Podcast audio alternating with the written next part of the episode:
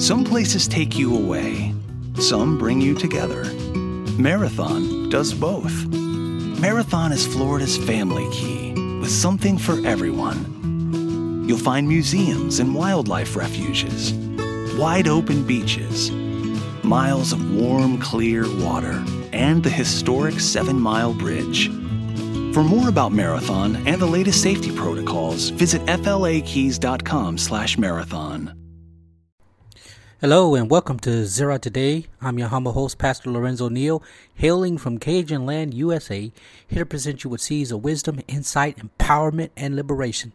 We are promoting a knowledge that is engaging and transforming, and we are here to help you, our listeners, to know and impact the world around us. And as always, you're welcome to join us on this illuminating journey. There's several ways you can do so.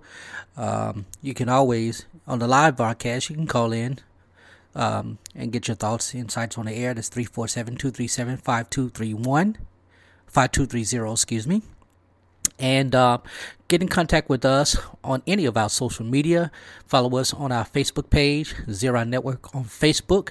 Follow us on Twitter. The show handle is at Zera Radio, and my personal handle is at Lorenzo T. Neal.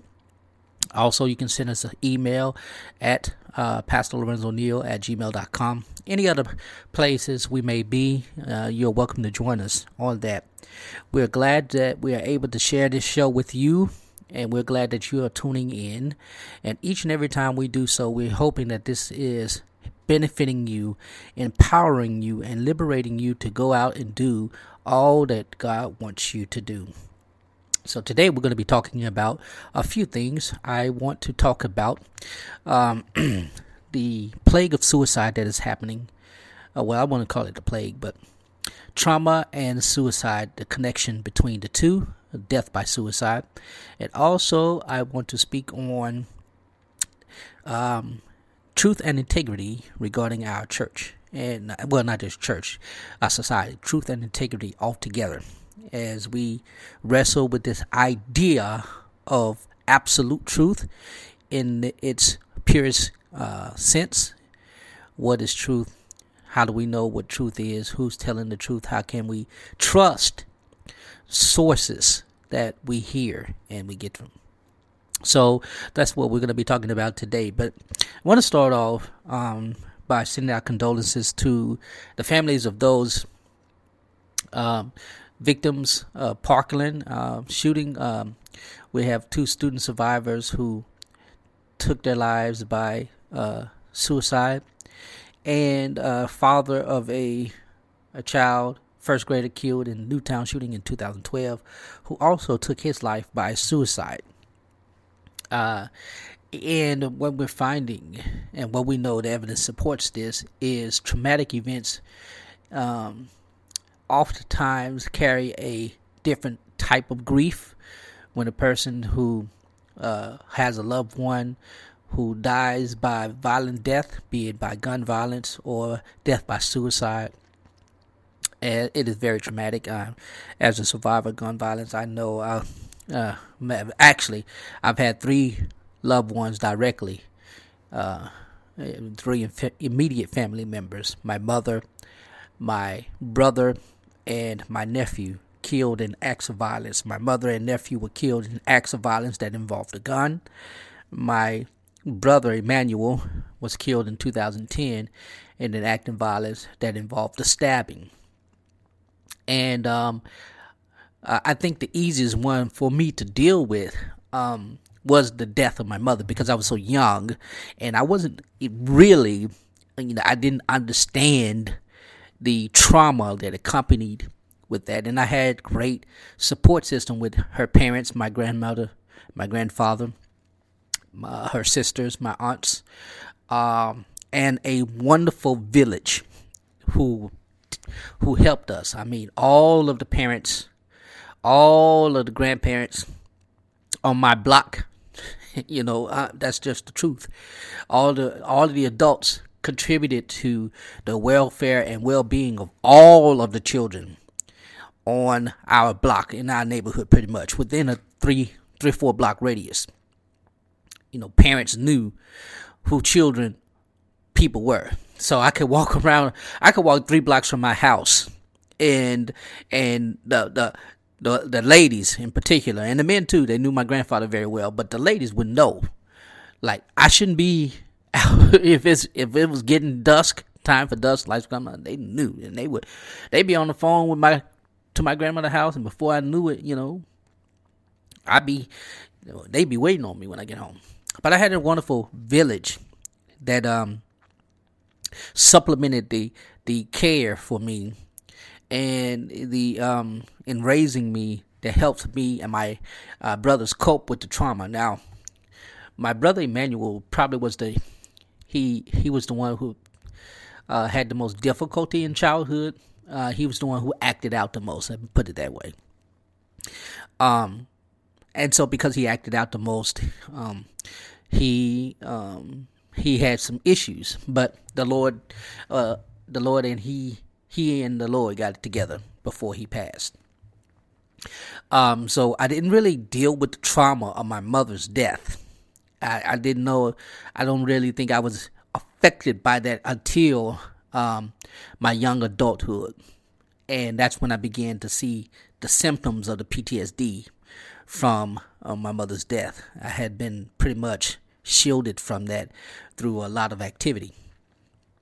Um, but in 2010, when my brother was killed, now I was already I I was about to turn 30 or 30 35 I was about to turn 35 yeah. 35 and um his death by way of stabbing really that's when I really experienced a deep depression and a deep sense of guilt um, or survivor's guilt from his death. And I I I was really even I was pastoring, I was working, and um, I was deeply traumatized by his death, and um, I didn't act out as far as I can recall. I may have, but um, I didn't do anything stupid. Let me put it that way. I'm quite sure I acted um, advertently. You know, I, I'm quite sure that I did some things irrationally, but they weren't over. You know, wasn't over the top. But I I dealt with the trauma of how he died and the guilt of not being there when he died for uh for a long time for for a long time actually. Up until um no I can't even say up until I still deal with that. It's just not as great as it once was. Um after his death I while I did not contemplate suicide I had a very deep sense of loss um, altogether, holistically. I had a deep sense of loss. Loss in um, loss not just because he was my brother, but loss in the sense of I went to the hospital. I prayed with him. He was looking as if he would recover, though it, you know he may have lived in a vegetative state. Um, I prayed with him. And when we left the hospital after I prayed with him, not long after that, he, you know, he passed away. And I wrestled with that idea. My prayer was not effective. My prayer was effortless. My prayer was powerless, and um, and so I wrestled with that that sense of loss. I also wrestled with the sense of loss of not being there, because I was the intent was to be there the day he was stabbed. I was on my way home to attend an event. And I talked with him and my other brother, Joshua, and my grandparents, and let them know that I was going to be there that Wednesday. And, and then when Wednesday came, I wasn't feeling well. And so, because I was not feeling well, I did not go home that day. And later that evening, he was stabbed. And I felt horrible because in my mind I was thinking I could have prevented that event from happening. Of course, that that was irrational, but that is what I was thinking. I was thinking if only I had been there when I said I would be there, I could have prevented. He could have been with me and he could have done this and we could have done that. And all of the events foreshadowing and leading up to his demise were preventable if I had been there. And of course, that was not the truth. That's not the truth. Um, and I, I dealt with, and I wrestled with that. I struggled with it um, for a number of years. And uh, as I stated earlier, it's not as great as it once was, but it's still present. And I'm still aware that those emotions and those uh, uh, those thoughts are still there. But I've learned how to manage them in a in a way that uh, do not overwhelm me, which I'm grateful for. But I also dealt with the loss of uh, a sense of loss spiritually. I was pastoring, and um, I preached my brother's funeral. and from what I was told, um, even now, I go home and persons they remember that eulogy, which is which is good for me. It's uh it's a bit sobering and sombering for me um, to know that I was able to do so and do so well. Um, but I had to go back to my church. I had to go back in ministry with that loss. And I was preaching. I was preaching. I was preaching and teaching and uh, and doing ministry effectively, but I was lost. Um, was I began to question God. I began to uh, question my ministry. I began to question the, the faith that I had uh, bought into. I, I, I did. I, I was becoming semi skeptical, uh, a skeptic, you know. I was doing all I could to justify my my feelings of loss, even if it meant leaving not just the ministry but the faith altogether. So I was I was there, I, I was there, and it did not. If it had not been for again another support system, um, this coming from church and um, the sense of need. I, I was codependent in the sense that I needed to be needed in ministry. Um, and that, that was really driving me. And that is also what eventually saved me from the despair of the loss that I was feeling. Um, and so I, I was able to recover. But think about all of these, all the persons who were like myself, who experienced trauma, whatever that trauma may have been, and they wrestled with that. Uh, in 2012, I was in a car accident, and um, um, I don't know if I really shared this story on air, but I was in a vehicle accident. I over uh, over medicated on insulin, um, unintentionally over medicated on insulin. I had a, a, a glucometer that gave me the wrong reading for whatever reason, and uh, so I'm thinking my blood glucose was high, my sugar level was high, and it was not. And as I was driving on my way to a general conference in 2012 in Nashville, Tennessee, I passed out, and um, in passing out, I ran off the road, hit a tree head on, and I was about an hour outside Jackson, Mississippi. And the Lord spared my life, and Didn't spare the life of the vehicle though. but he spared my life and and um um I, and I was still able to make it to that general conference and do the work of the church as I had been uh, elected to do. When I got home, you know, I I was grateful, and not long thereafter, I, every time I pass up that way driving, I was get this sense of uh, fear, and I had anxiety after, and still suffer from the anxiety as a result of that accident. Um, I, it, sometimes the anxiety attacks I have are so great, it, it it's paralyzing. But um, um, a couple of years later, a couple of years following that accident, there was a a, a, a person involved in a very similar accident in around the same area that um, happened to me where it happened to me, and that person did not survive. So I wrestled with survivor's guilt. Um, matter of fact, anytime I hear of a of a car accident, anytime I hear of a car accident, I wrestle with survivor's guilt. the idea that I survived what should have been a deadly accident, and there's some persons who do not survive, and that that contributes to both my anxiety and the sense of loss and trauma. But those persons, like uh, the parent and of New the Newtown student who was killed, and the two students from Parkland who um, took their lives by way of suicide they both experienced, they all experienced trauma. The father overwhelmingly feeling the sense of loss of his only child, he and his wife's only child. And I can't imagine it. I know my brother can imagine it. My brother lost his only child, my nephew, Kevin Jr., in 2016 to an act of gun violence.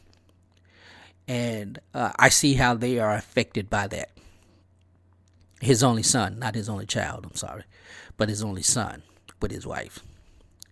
Um, and and the father grief that that father's grief was so overwhelming even now 7 years after the event happened think about that and and those students wrestling with the survivor's guilt the fact that they survived and their schoolmates did not. Um, it, it, it, it is it can be emotionally overwhelming even with the best support system. And as a therapist and counselor, pastoral counselor, I, I have to remind myself that while the church and while the ministry is um, is effective in providing great care and a sense of community and a, sense of support. Um, we cannot always fulfill that role. Um, we can't always see it come to fruition, full fruition, because sometimes it can be just overwhelming to the individual, even with a support system. Um, and that that's what grieves me the most when I think about this. And also, we're seeing higher rates of death by suicide in the black community, and black males in particular.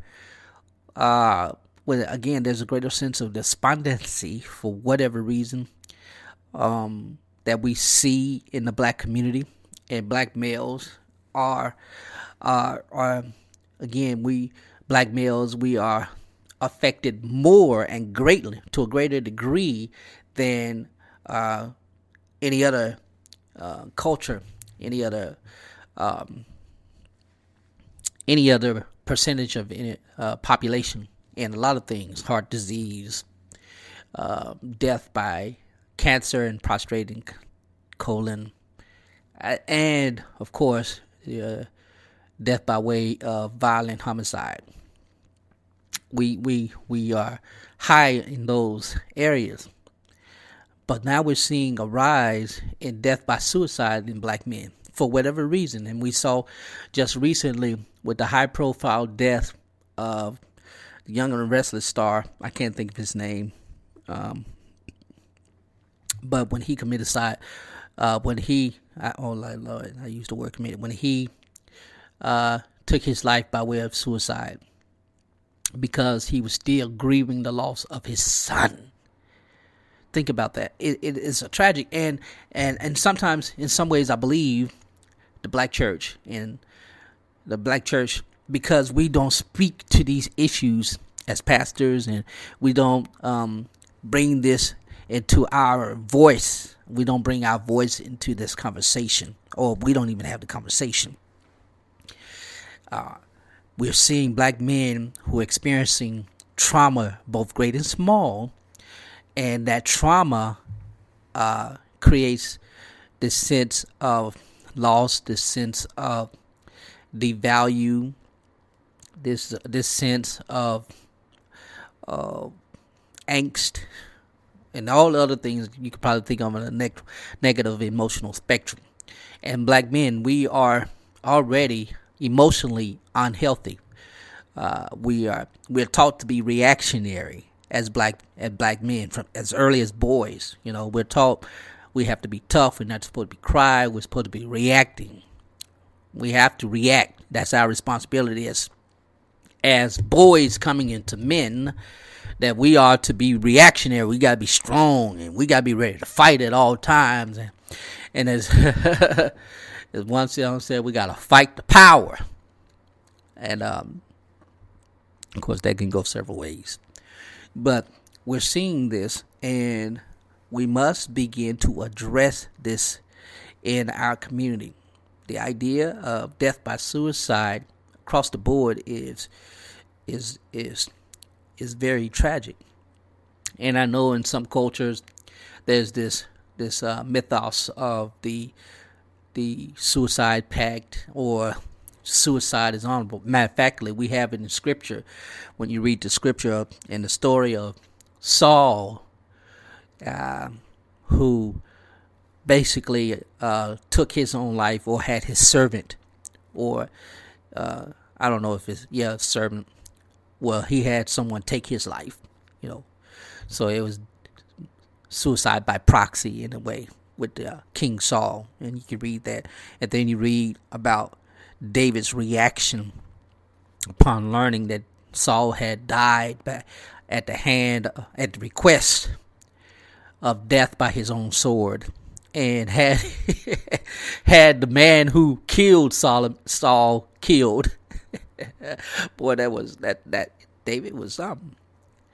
Um, anyway, so we hear of that, and we hear and we read of the prophets, uh, several prophets in the Old Testament, who experiences great moments of depression and the the spoken request for death by suicide, although not carrying out the act.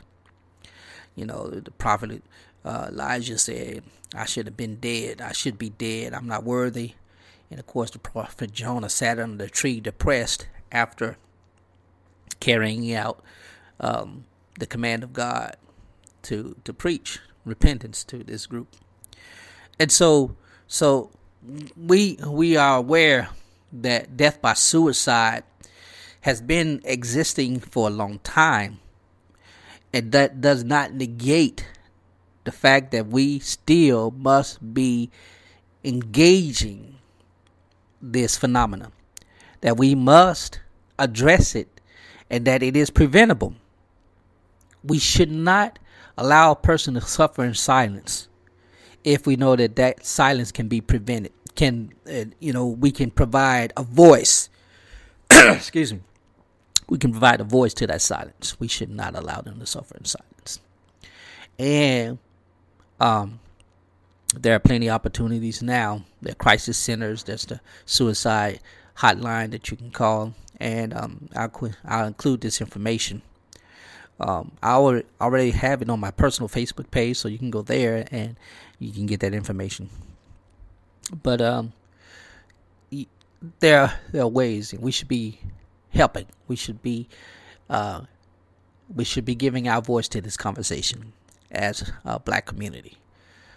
Um, while those persons who uh, we're we're seeing oh yeah, and I didn't I didn't even talk about the children recently uh, that have made headlines because they they had death by suicide as young as nine and six years old because of bullying.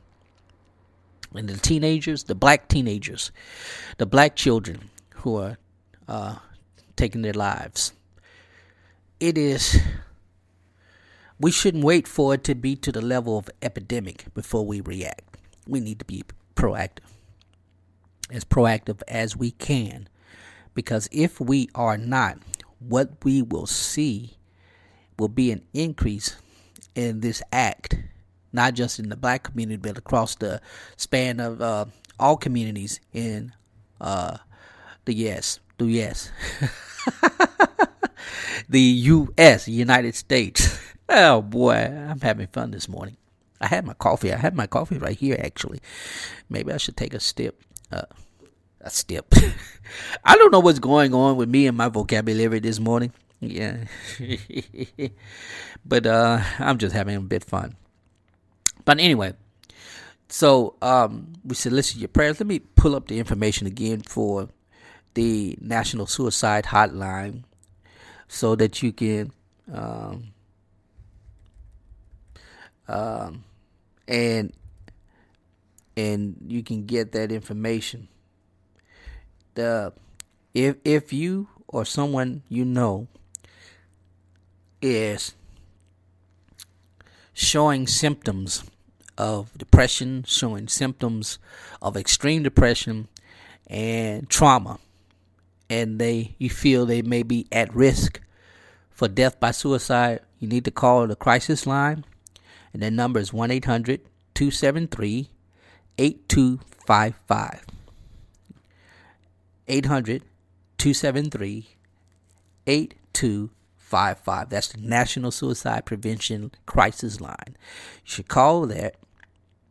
Um, and you can you can do it online. They you know you can go online and and chat. Also, encourage persons you know to seek out counseling. Uh, if they're in the church, encourage them to seek out pastoral counseling. Um, I do offer pastoral counseling, um, not just to my members, but it is a full fledged counseling uh, center, and you know we we are trained in that and models of, of counseling that will be effective and uh, fervent, and we believe will be helping, transformative, empowering, and liberating for you. So you can contact me if you need to at 601 um, 601 355 8017. That's the number you can call if you'd like to schedule a session with me, uh, and we'll be able to help you with that. We want to change lives and we want to save lives, so that's way we can do that. We're going to segue now to and I, am sounding so serious, but it's a very serious topic. This this is a very serious topic, and uh, I, I would approach it with humor. Um, but as I have been affected by this, even though I have not uh, taken, uh, I have not had the option, you know, or considered the option of death by suicide. I feel like it a whole lot sometimes. I feel like I should be. uh, no, just kidding. No. Um, we all experience those moments. But uh, we we need to, uh, for those who are suffering in silence, we want to get them help. So now let's segue into this other issue that I wanted to talk about. And this is the issue of truth. And how can we trust truth in this world today? Who's telling the truth? I took some little swag of my coffee there. Um, we we we hear the, heard the news today. Well, not today, but recently, of the Mueller report.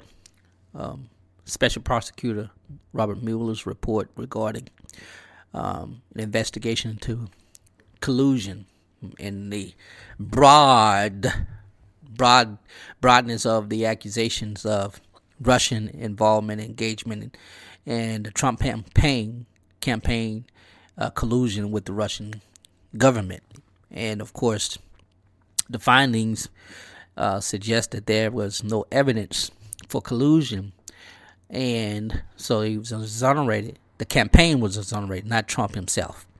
Uh, I don't believe uh, President Trump himself was being investigated, but his campaign was being investigated. And of course, they did make several arrests in regarding to the campaign, and, uh, and so so it is. But regarding the actual act of collusion, there's little ev- little to no evidence suggesting that there was. Um, so, and Mr. President, uh, Mr. President Trump, has uh, has been doing his victory lap in regards to celebrating the fact that he was found exonerated. Of course, the word there is it's up for debate as to what. Um, as far as exoneration from obstruction charges, that is that is in um, ambiguity, ambiguity, ambiguity. that is ambiguous and um, indeterminate, and so we're just kind of left in limbo with that. And then we have the other story of Mr. Jess, Jussie Smollett, or however you say his name, who has been not exonerated, but charges have been dropped against him regarding uh, what has been described as a false hate crime report. And if you watched the news, you saw how he felt vindicated, and um, you saw how the Chicago, the city of Chicago, and particularly their police force and the mayor, feel in regard to how they still feel he is he is guilty. But anyway, um, I, I just wanted to address this those two issues because those two issues both surround the idea of truth. Who's telling the truth? And what is the truth? Now, I'm not getting in, I'm not even going to go into a theological framework of this, but I'm going just from a um, a framework of of how we trust sources of the truth, um, and um, how those sources are then framed, how that truth is then framed within uh, in such a way to persuade us to believe one thing or another. And um, if you're not aware, I am a I'm on the board of Intentional Insight, the advisory board of Intentional Insight, and that is a global organization that um, is the creator of the Pro Truth Pledge. And if you are not aware of the Pro Truth Pledge, I want to give you an opportunity to go there and visit uh, it, the website, uh, Pro Truth Pledge. And um, uh, that website is uh, protruthpledge.org. And um, I, I took I took the pledge and uh, I've written an article on the side on behalf of this pledge, and I'm fully supportive of the idea that mis- misinformation is is very dangerous, and um, misin- misinformation contributes or has contributed to the incivility that we are experiencing across the spectrum of social media and uh, American discourse, politically, religiously, uh, socially. I, I, I believe that greatly that because of the the easy spread of misinformation that more people are now gullible to false truth. More people are now um, subject to being duped, and that's what happened in the 2016 election. We found uh, there was sufficient evidence to prove that um, there were entities, whether government, I mean Russian government, whatever, or private individuals there was sufficient evidence to prove that there was a great uh, misinformation misinformation influx into social media, particularly social uh, Facebook. Um, and of course, you, you can go back and find out what happened with Facebook and the integrity of their site and you know the bias or whatever. Um, and we're seeing that now play out in real time. But um but what we see what what we what we know the question is how much do we know about what we know?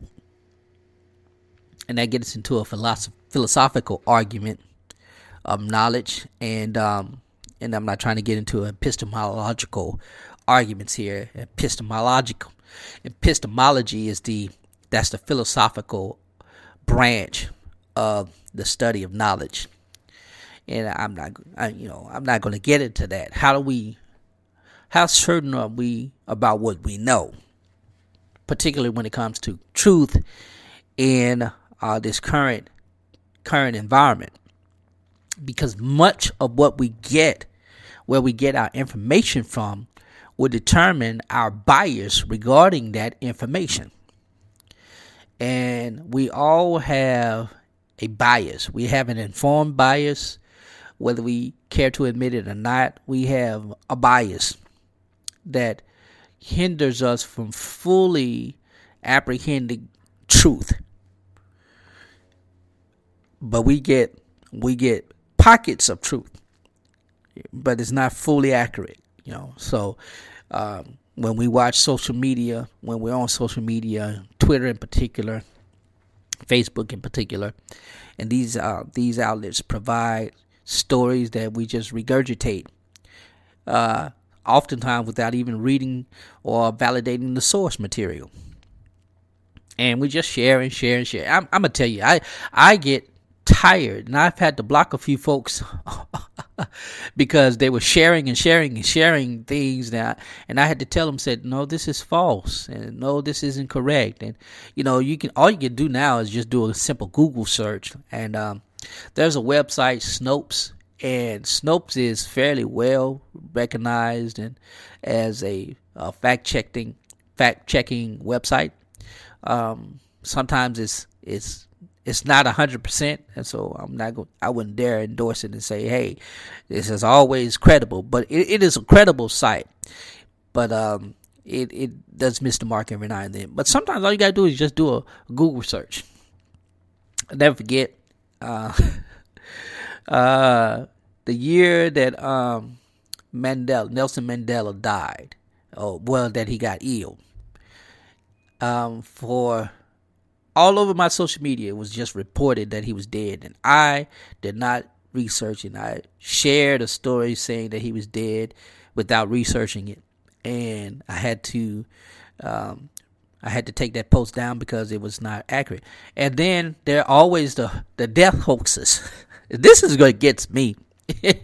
I, I mean people were sharing will share stories of celebrity deaths without investigating. It, it just shared, shared, shared, shared, shared. And and I I would get them and like, no, this is in this is not true. And all you gotta do sometimes is look at the source material. When you look at a link that is shared on someone's page, all you gotta do, if it's you know, if it says CBS.com, that that probably could be fairly fairly uh, fairly verifiable, you know, reliable source. But if it has CBS dot um, US or dot org or whatever it may be, that probably isn't a fair, uh, reliable source. And and also these these sometimes these links are traps. You know, they they uh, they gather information. They expect you to click. They they put these crazy headlines and expecting you to click on the link. And when you click on the link, you of course they now have access to your information. They can share it. They can sell it. They can do whatever. Um, and you still share without ver- verifying it, and uh, that's a great problem. But how much of the truth do we know? And and be honest with you, we don't have an answer to that.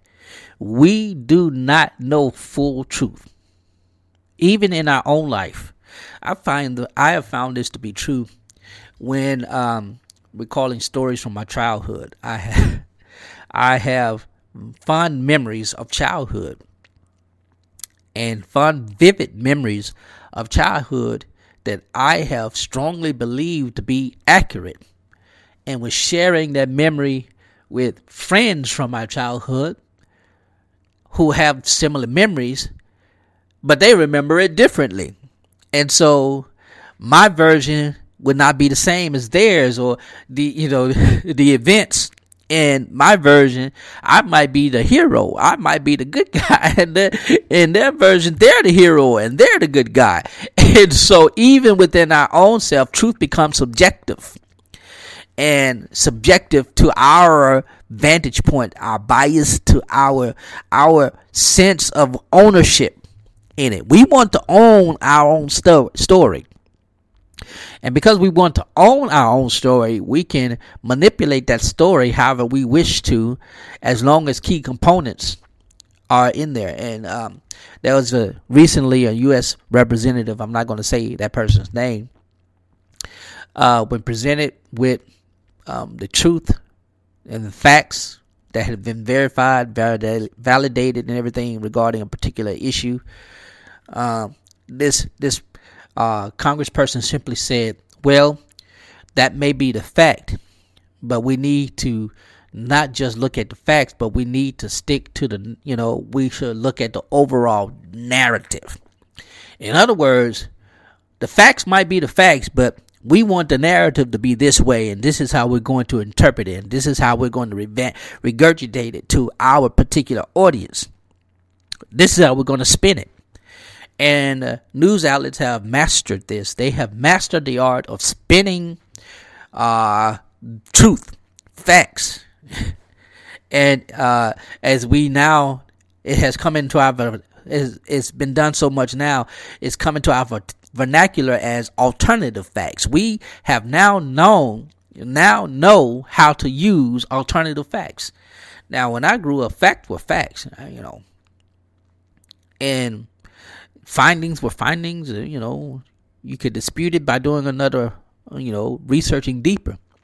But for the most part, you know, you gen- generally, if you disagreed, uh, particularly when it came to research, scientific method, you know, you would go and uh, replicate that. And if you came up with the same findings, then you validate it. And, you know, that's how it works. But in the world that we live in today, facts don't matter. The facts don't matter, and because the facts don't matter, um, there's just simply a, a different form of, of truth. It's just a different form of truth. It's not necessarily not the truth, but it isn't quite the truth either. And when that makes our interaction, particularly on social media, very difficult. I, I learned this you know, the subjectivity of interpretation of truth and statements, of declarative statements in particular, through texting. you never you never think you will learn something through texting. I I was texting with a friend and I made a statement and sent it out and you know didn't have any exclamation points or any any um any um what is what's it called punctuation marks. Oh my God. Didn't have any punctuation marks, right? And so the person on the receiving end did not know how to properly uh, receive the text message. And um, I'm sure they ponder it for a while. And before long, they respond is like, Did you mean such and such? Like, no, I didn't mean such and such. I meant what I text.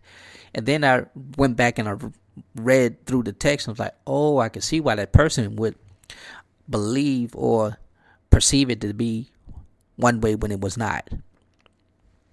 But when it comes down to the truth, you know, particularly as a pastor and as an interpreter of scripture, my job is to my job week after week is to present um, scripture in a way that is truthful, that is reliable, and that is intentional with the purpose of converting persons to the faith of Christianity, the faith of Christ, of the Christ.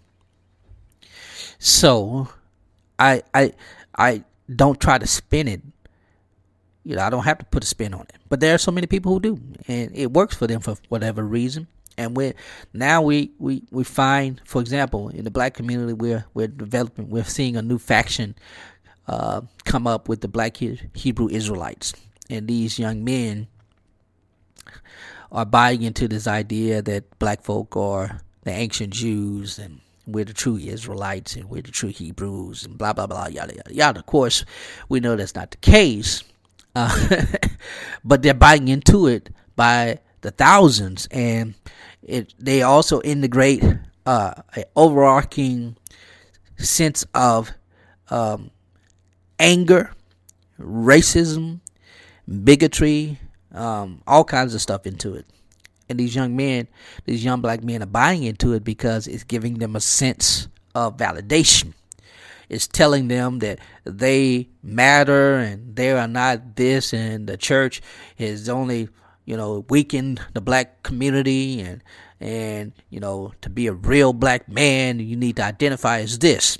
And they present that in a way that sounds truthful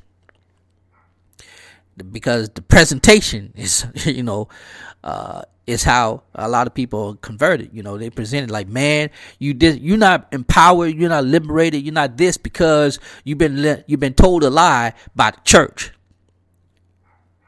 And because you've been told a lie by the church you need to get out the church and you need to become a black hebrew israelite. And it's the same with other cults and other uh, non-cults. Anyway it's it's it's the same, the same premise, presenting truth in a way that is uh, disenfranchising to those persons who are not fully engaged in finding truth. And you know, a lot of times these guys will read scriptures and they themselves are not well trained in in articulating, especially you know, the art of interp- uh, interpreting scripture. And sometimes they just read it at face value, take it in literal sense, and go from there.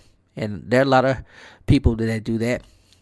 And same thing when it comes to um, information altogether. You know, when you take information at face value and you don't dig deeper, then you will find that you are more uh, subject to being misled and misinformed.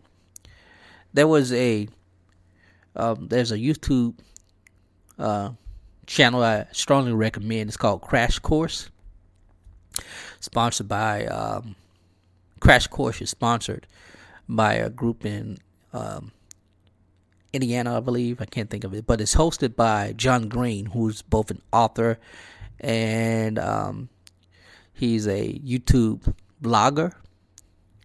And um, this particular course, crash course, dealt with um, uh, how to how to use digital media, or how to interpret digital media, something to the nature. I can't recall it, but you can simply Google crash course digital media, and I'm sure it will come up. You can see, but I strongly recommend that because it helps you understand how um, digital media, social media, and all that involved in that influences us to be misinformed or can it enable us to be better informed if we understand how to um, to interpret it and read through it and all that. And one of the things he talked about was reading laterally.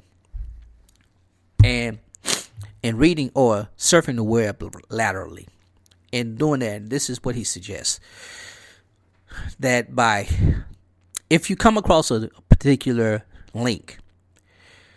So, and you find that the link is pretty credible, or a story, a headline is pretty, you know. For example, we know Michael Jackson died, or and Prince died. So, if more than one news source reports it, then you can say that that is a credible story. If there are only one news, say Fox News publishes a story about uh, President Trump. Now, the other news outlets may publish a similar story, but according to their bias, the information presented within the body of that story may not be the same. Because the initial, the only thing that may be the same is the uh, the main intent of the story. So let's say President Trump uh, decides to build a wall. Okay, so the headlines nine times ten are going to always include the uh, the headline Trump builds wall. The body is where the misinformation is is presented, or the varying information or the, uh, conflicting information or the you know, that's where it's presented because one Fox, which is uh, pretty much um, pro Trump, and then the other media outlets, mainstream media outlets, are usually biased against Trump. So um, while they may articulate the entirety of the main narrative, which is the wall, the the underlying support of the main narrative will be different. And so so by reading laterally you you get a broader understanding of what each source material is presenting and where their bias lies in their presentation. Now, the average person doesn't do that. The average person only goes from one source and takes that one source and runs with it. And that, you know, that that is where the problem lies when it comes to accessing truth or sharing truth or facts. Um, and we don't do that. Also, we don't do it in our personal engagements with each other. We we don't we don't really go out and vet each other as we should. You know, sometimes because it amazes me. I hear stories of couples who live together, been together 30, 40 years, and their spouse or significant other has a secret that they had no idea about. because they don't really fully engage and that's understandable you know sometimes the the person can have an affair that goes on for years and the other partner is unaware of it or if they are aware of it they're unaware of the totality of it. You understand what i'm saying? And, that is a problem that must be addressed. Um but going back to this when it comes to social engagement particularly uh, within the confines of social media, we not we must not only just access this, but we must be able to interpret it and and and present this truthfully, because uh, there's a lot of disinformation, intentional disinformation, and misinformation presented to us, and when you just when you're just online sharing stuff and sharing stuff and sharing stuff um, and you're not vetting the source, you're contributing to that. Which is why the Pro Truth Pledge, as I stated earlier, that I signed, and I encourage you to go there again. Go to Pro Truth, um, ProTruthPledge.org, and you can go and you can see what it's all about. And I encourage you to sign it. Um, it's all about responsibility, our responsibility our responsibility to be uh, not misinformed, to intentionally engage the things that we see when we are trying to share truth. We want to verify it. We want to. Uh, we want clarity. We want to be able to cite sources accurately and definitely with. But but we also want balance. We want to be able to say that um, where what we're sharing particularly again within the, the realm of social media, is balanced. And we want to honor truth. We want to be able to honor truth. We want to be able to say that there is a truth that is definitive um, and absolute when it comes to stories, when it comes to news stories, when it comes to social media stories, and all of that. We want to say that is a truth, absolute truth. For example, with my life, there's an absolute truth. My absolute truth is my name is Lorenzo T. Neal. You ain't got to know what the T stands for. but that is an absolute truth about myself that will not ever change. Even if I change my name, my original birth name will remain the same. That'll be the truth about me. Because when I die, they may print if I change my name, they will print my changed name, but they're going to state that I was born with this name. And I could get into other arguments about that, but I I, I don't even want to go there right now. I'm not going there. Um, uh, another absolute truth about me is that I wear corrective lenses. I wear glasses. That's absolute truth. But I can replace those glasses with other corrective lenses such as contacts. And if I really want to get bold, I can replace those contacts with color contacts. So I could change my eye color, and I could change um, the corrective lens that I wear. But the absolute truth is that I will still be wearing corrective lenses. you know, unless I qualify for LASIK surgery. and then I would not be wearing corrected lenses, but my eye lens itself will have been corrected. But I would still have been born with the necessity to wear corrective lens. Another absolute truth. Another absolute truth is that I have a dog named Jackson. Now, my dog is a mixed breed. Some would say he's a mutt. But I have a dog named Jackson. That is my pet. But what I would say is true. I call him my child because I, I don't have any children. So I treat him like a child. I relate to him as a child. And, and every now and then I've heard myself call him son.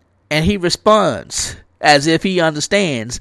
But I know, and it's an absolute truth, that he is a pet. He is a dog. He is not my child. And that while he is responding to me, he is not responding to me because he is absolute in his relationship to me, but because he's a pet. and he's been trained to respond to me in that capacity. And while I may interpret some of the things that he does or the the sounds that he he makes, I may interpret them within the constraints and framework of human understanding and behavior and sound. It's just barking, really. You know, so he barks when he wants something, and I interpret that and understand it. Like when he want water, his water bowl is is empty, and he wants me to pour water. He recognizes what a cup is. He'll bark to the cup knowing that I will recognize that him barking at the cup is him telling me he wants water. That's absolute. Anyway, I digress. I said all that for us to understand the great need for uh, truth in our in our life, in our engagement with one another.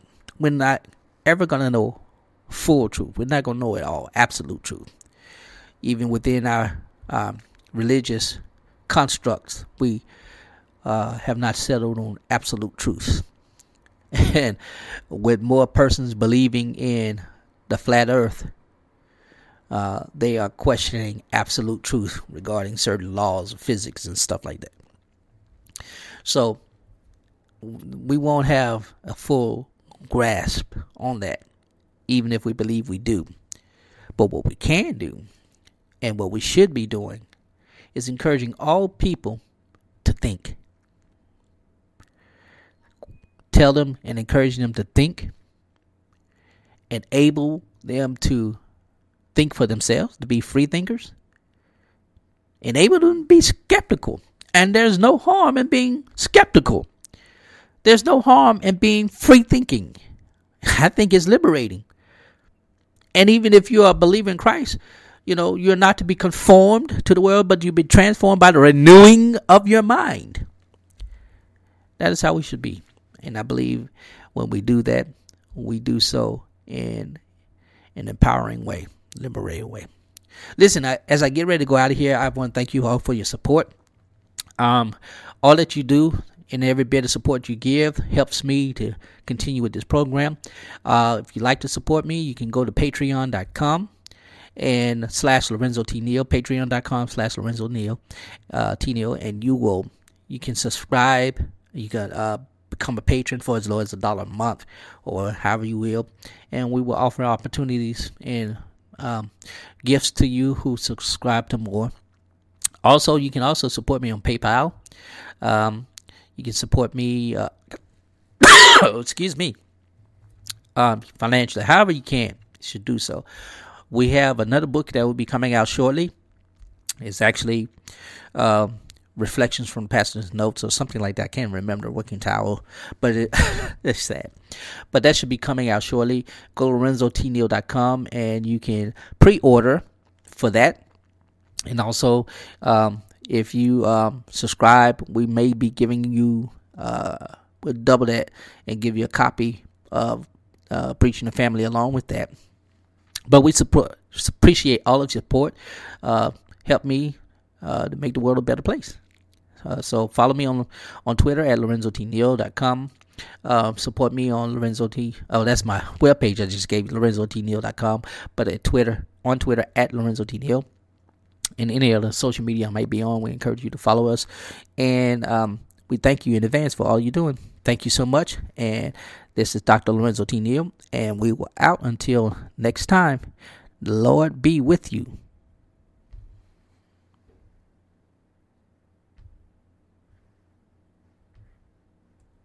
With the Lucky Land slots, you can get lucky just about anywhere. This is your captain speaking. Uh, we've got clear runway and the weather's fine, but we're just going to circle up here a while and uh, get lucky. No, no, nothing like that. It's just these cash prizes add up quick. So I suggest you sit back, keep your tray table upright, and start getting lucky. Play for free at LuckyLandSlots.com. Are you feeling lucky? No purchase necessary. Void where prohibited by law. 18 plus terms and conditions apply. See website for details. With Lucky Land Slots, you can get lucky just about anywhere. Dearly beloved, we are gathered here today to. Has anyone seen the bride and groom? Sorry, sorry, we're here. We were getting lucky in the limo and we lost track of time. No, Lucky Land Casino, with cash prizes that add up quicker than a guest registry. In that case, I pronounce you lucky. Play for free at LuckyLandSlots.com. Daily bonuses are waiting. No purchase necessary. Void where prohibited by law. 18 plus. Terms and conditions apply. See website for details.